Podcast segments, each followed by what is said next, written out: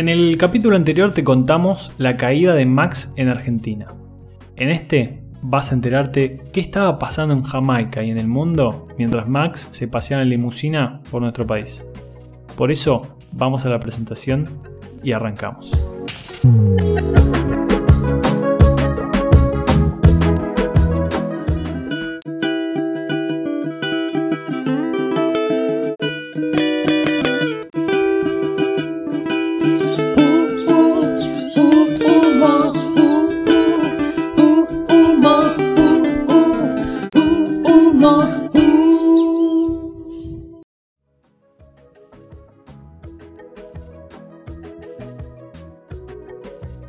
Ahora te voy a contar lo no tan conocido de la historia de Max.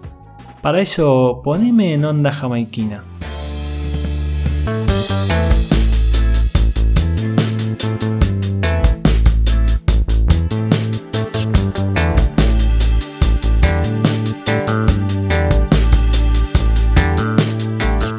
Perfecto.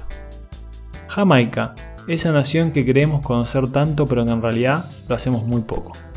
Fue dominio español hasta 1655 cuando las tropas inglesas se apropiaron de la isla. Está a 150 kilómetros de Cuba y a 180 de la isla que comparten Haití y República Dominicana. Es el tercer país por tamaño de habla inglesa en el continente americano después de Estados Unidos y Canadá y cuenta con unos 3 millones de habitantes. Se independizó completamente del Reino Unido recién en 1962, aunque forma parte de la Mancomunidad de Naciones, una cosa rara de gran parte de las ex colonias británicas que reconocen a la reina como líder, pero al mismo tiempo no. Es un país relativamente pobre y muy desigual a tono con sus vecinos centroamericanos. Vive principalmente del turismo, de algunos cultivos exportables, del polo cultural que generó el fenómeno Bob Marley y de algunos productos asociados a la legalización de la marihuana. Está hablando ¿Por qué les cuento esto? No sé, pero un poco de cultura general nunca está de más. En 2008, en Jamaica pasaron dos cosas importantes. El equipo de atletismo ganaba 11 medallas en los Juegos Olímpicos de aquel año. 5 de oro, 4 de plata y 2 de bronce. 9 de ellas fueron ganadas por mujeres y 2 por Usain Bolt que batía el récord de otro jamaiquino, Asafa Powell, y comenzaba a gestar lo que fue su dominio en la actividad. Los días de las carreras de hecho hubo pantallas en la ciudad, festejos, como si fuera un mundial acá. La segunda cosa importante es que los acreedores de Max Higgins empezaron a preguntar por él. En realidad, un poquito antes. El 29 de octubre de 2007, o sea, 11 días después del famoso anuncio del Disney en Argentina, la Financial Service Commission de Jamaica, chequeate esa pronunciación, el regulador de servicios financieros de aquel país emitió un comunicado donde afirmaba que Higgins Warner Music and Entertainment Limited no tenía ningún permiso para ofrecer productos financieros y aconsejaba tener mucho cuidado. En otros comunicados, la entidad utilizó el caso Higgins como un ejemplo de por qué es necesario regular las actividades financieras. Si el caso llegó a la comisión, es porque claramente venía haciendo mucho ruido. ¿No suena parecido a Generación Zoe? En diciembre de 2007, la sucursal jamaiquina del Banco de Nueva Escocia respondió a Higgins Warner sobre un anuncio realizado en el diario Sunday Gleaner de Jamaica. Allí, Higgins Warner había argumentado que dicho banco le retenía su dinero. Presta atención a este argumento de retienen mi dinero. El banco le contestó que no tenían ninguna relación con él ni con su compañía y que cumplían con las normas financieras de aquel país. Parece que la sangre había llegado al río. ¿Es casualidad que justo el año anterior se hayan dado los primeros registros de Max en Argentina? ¿Su casamiento y la conformación de su primera sociedad? Lo dudo. Para mí que claramente tenía preparada la vía de escape. Seguimos en el tiempo. Un post de enero de 2008 del blog dutybboy.wordpress.com, probablemente citando una noticia de un diario, lo que no pudimos chequear, comenta que las oficinas de Higgins Warner en Montego Bay, una de las ciudades más grandes de Jamaica, había una nota escrita a mano pegada en la puerta que decía, y traducimos al español, Higgins Warner no tiene más oficina en Jamaica. Las personas que deseen hacer negocios deben visitar higginswarner.com y enviar un mail a agent.higginswarner.com. Todo será procesado por Internet desde Argentina. En marzo de 2008, en la nota titulada Disculpe señor Higgins, lo buscan, la opinión semanario de San Pedro relata la historia de Caneguala Hayasekara. Complicado de pronunciar. Una jamaiquina que había invertido 22.500 dólares en Higgins Warner Company con la promesa de un retorno del 20% en 6 meses. ¿Le suena parecido a Generación Zoe?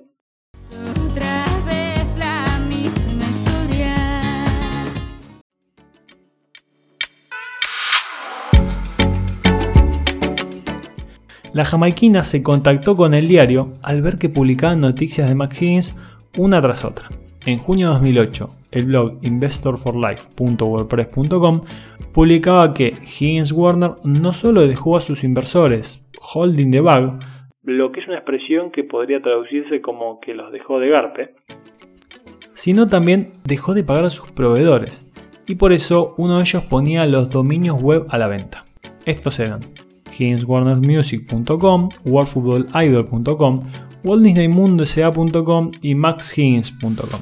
En noviembre del mismo año, todo esto pasó en algunos meses nada más.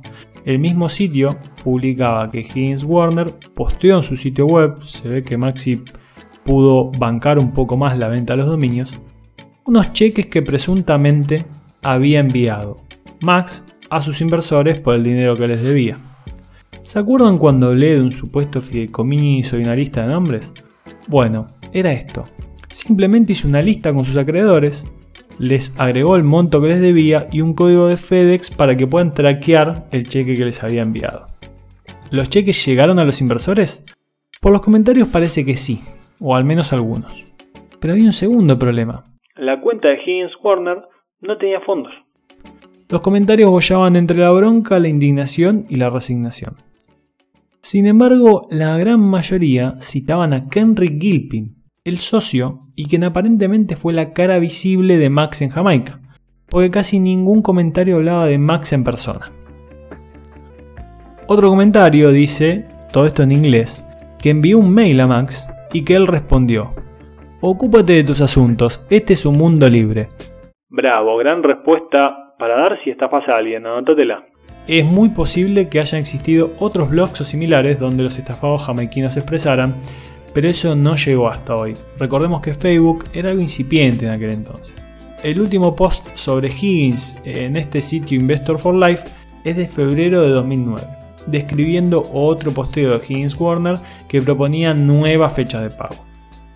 En Jamaica, él era relativamente desconocido, de hecho muchos comentarios hablan de su estadía en Argentina como una novedad, cuando hacía dos años venía saliendo en todos los diarios acá o inclusive lo nombran como Max Higgins Warner, mezclando su nombre personal con el de su empresa, entre comillas.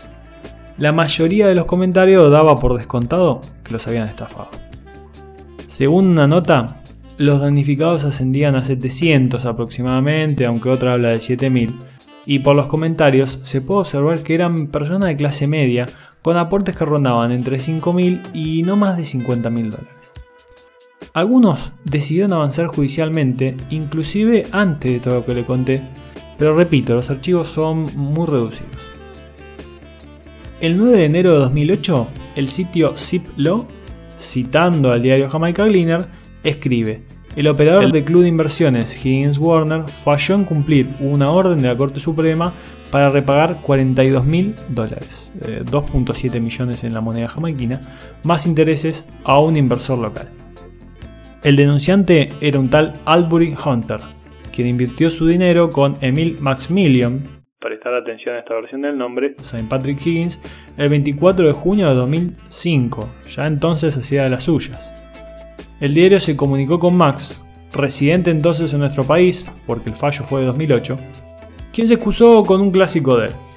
Otro hombre de negocios le dio un cheque trucho o sin fondos. En inglés la nota dice bad check, o sea, cheque malo, sin mayores detalles. Llegué a encontrar un Albury Hunter en LinkedIn, pero mi intento de contacto no tuvo respuesta.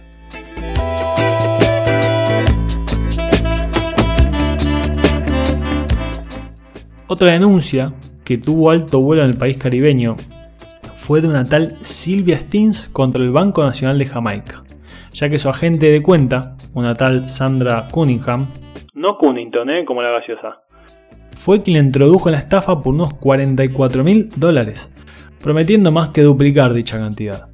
En 2013, Stins ganó el juicio, pero el banco apeló y recién en febrero de 2021 se terminó de resolver, resultando en que el banco no debía hacerse cargo. ¿Que la crisis la paguen los capitalistas? Y mientras esto pasaba en Jamaica, en el mundo también había repercusiones. Y particularmente en 2008 y 2009, este caso, junto con otros, tomarían escala mundial. La crisis financiera de esos años, véanse la película de Big Short, que es una joyita y lo explica bárbaro, había llevado a cierta revisión general en cómo se regulaba el mundo financiero. Entre todo ese revuelo se descubrieron una enorme cantidad de fraudes como el de Max, especialmente en los países caribeños. Su caso incluso se encuentra citado en un paper del FMI de abril de 2009, pero está mucho más detallado en un reporte del sitio especializado offshorealert.com.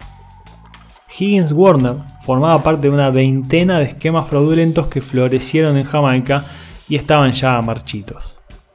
Pero lo jugoso de este artículo es que hace una revisión de antecedentes de Max.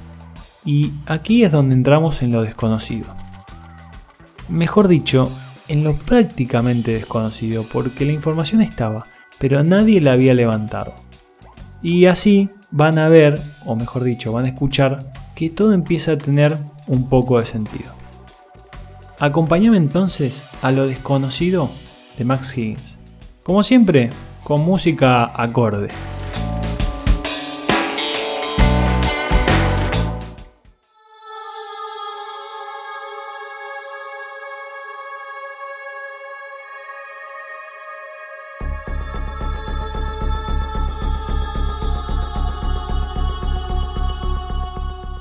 Ahí va.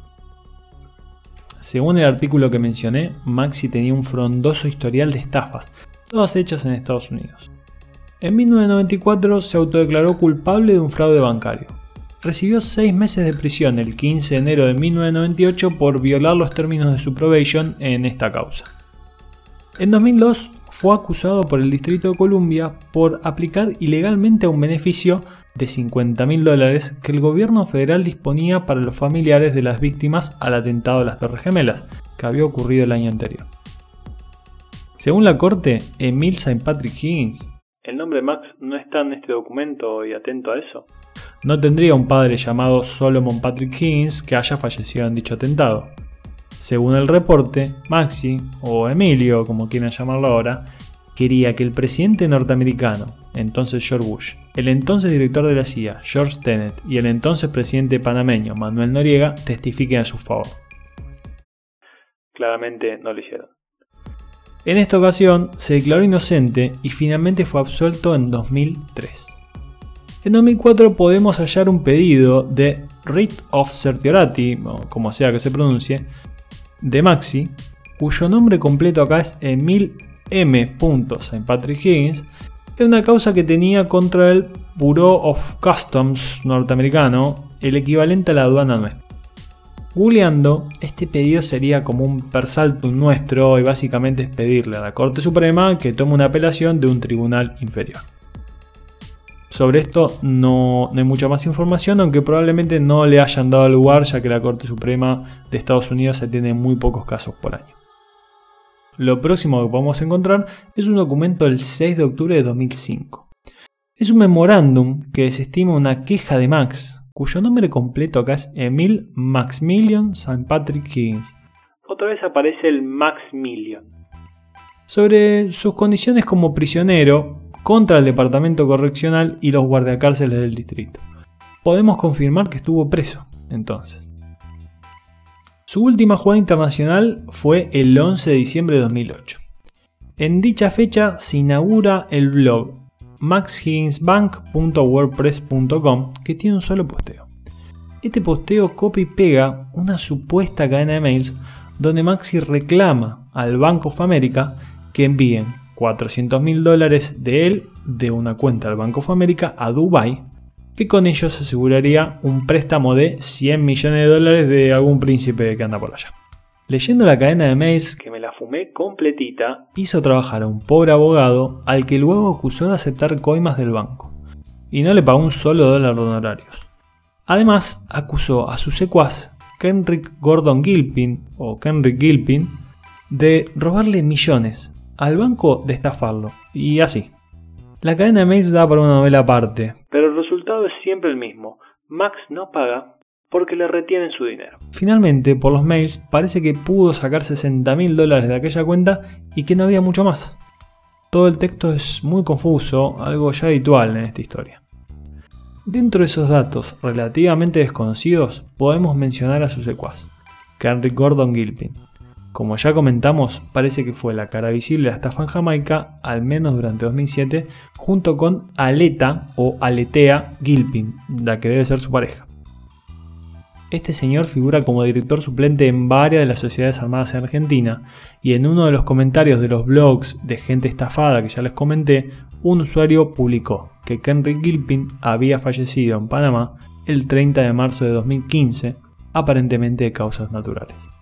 Googleando de nuevo, en el sitio web del órgano judicial de Panamá se puede hallar un documento que dice rinde declaración jurada Kenrick Gordon Gilpin, quien indicó que mantenía una propiedad en Villas del Decameron, casa 283. Pero el PDF me resultó imposible de descargar, solo puedo leer esa línea.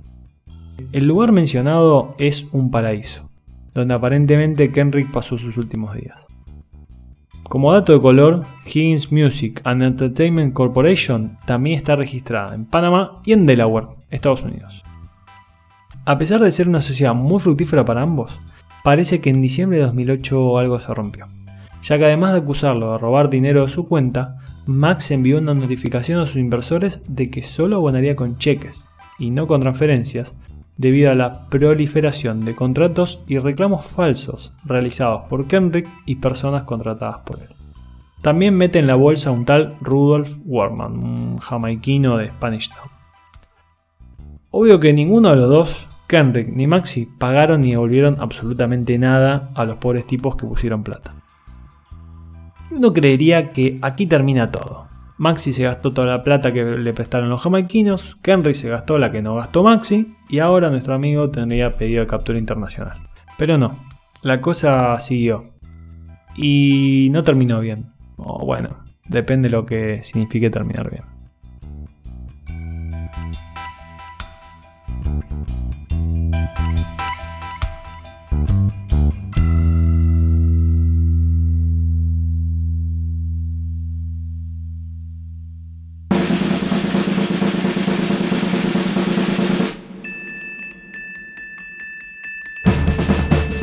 En el próximo capítulo te vamos a contar el casi retorno y la caída en desgracia de Max, la que paradójicamente lo haría aún más famoso y lo convertiría en casi una leyenda nacional.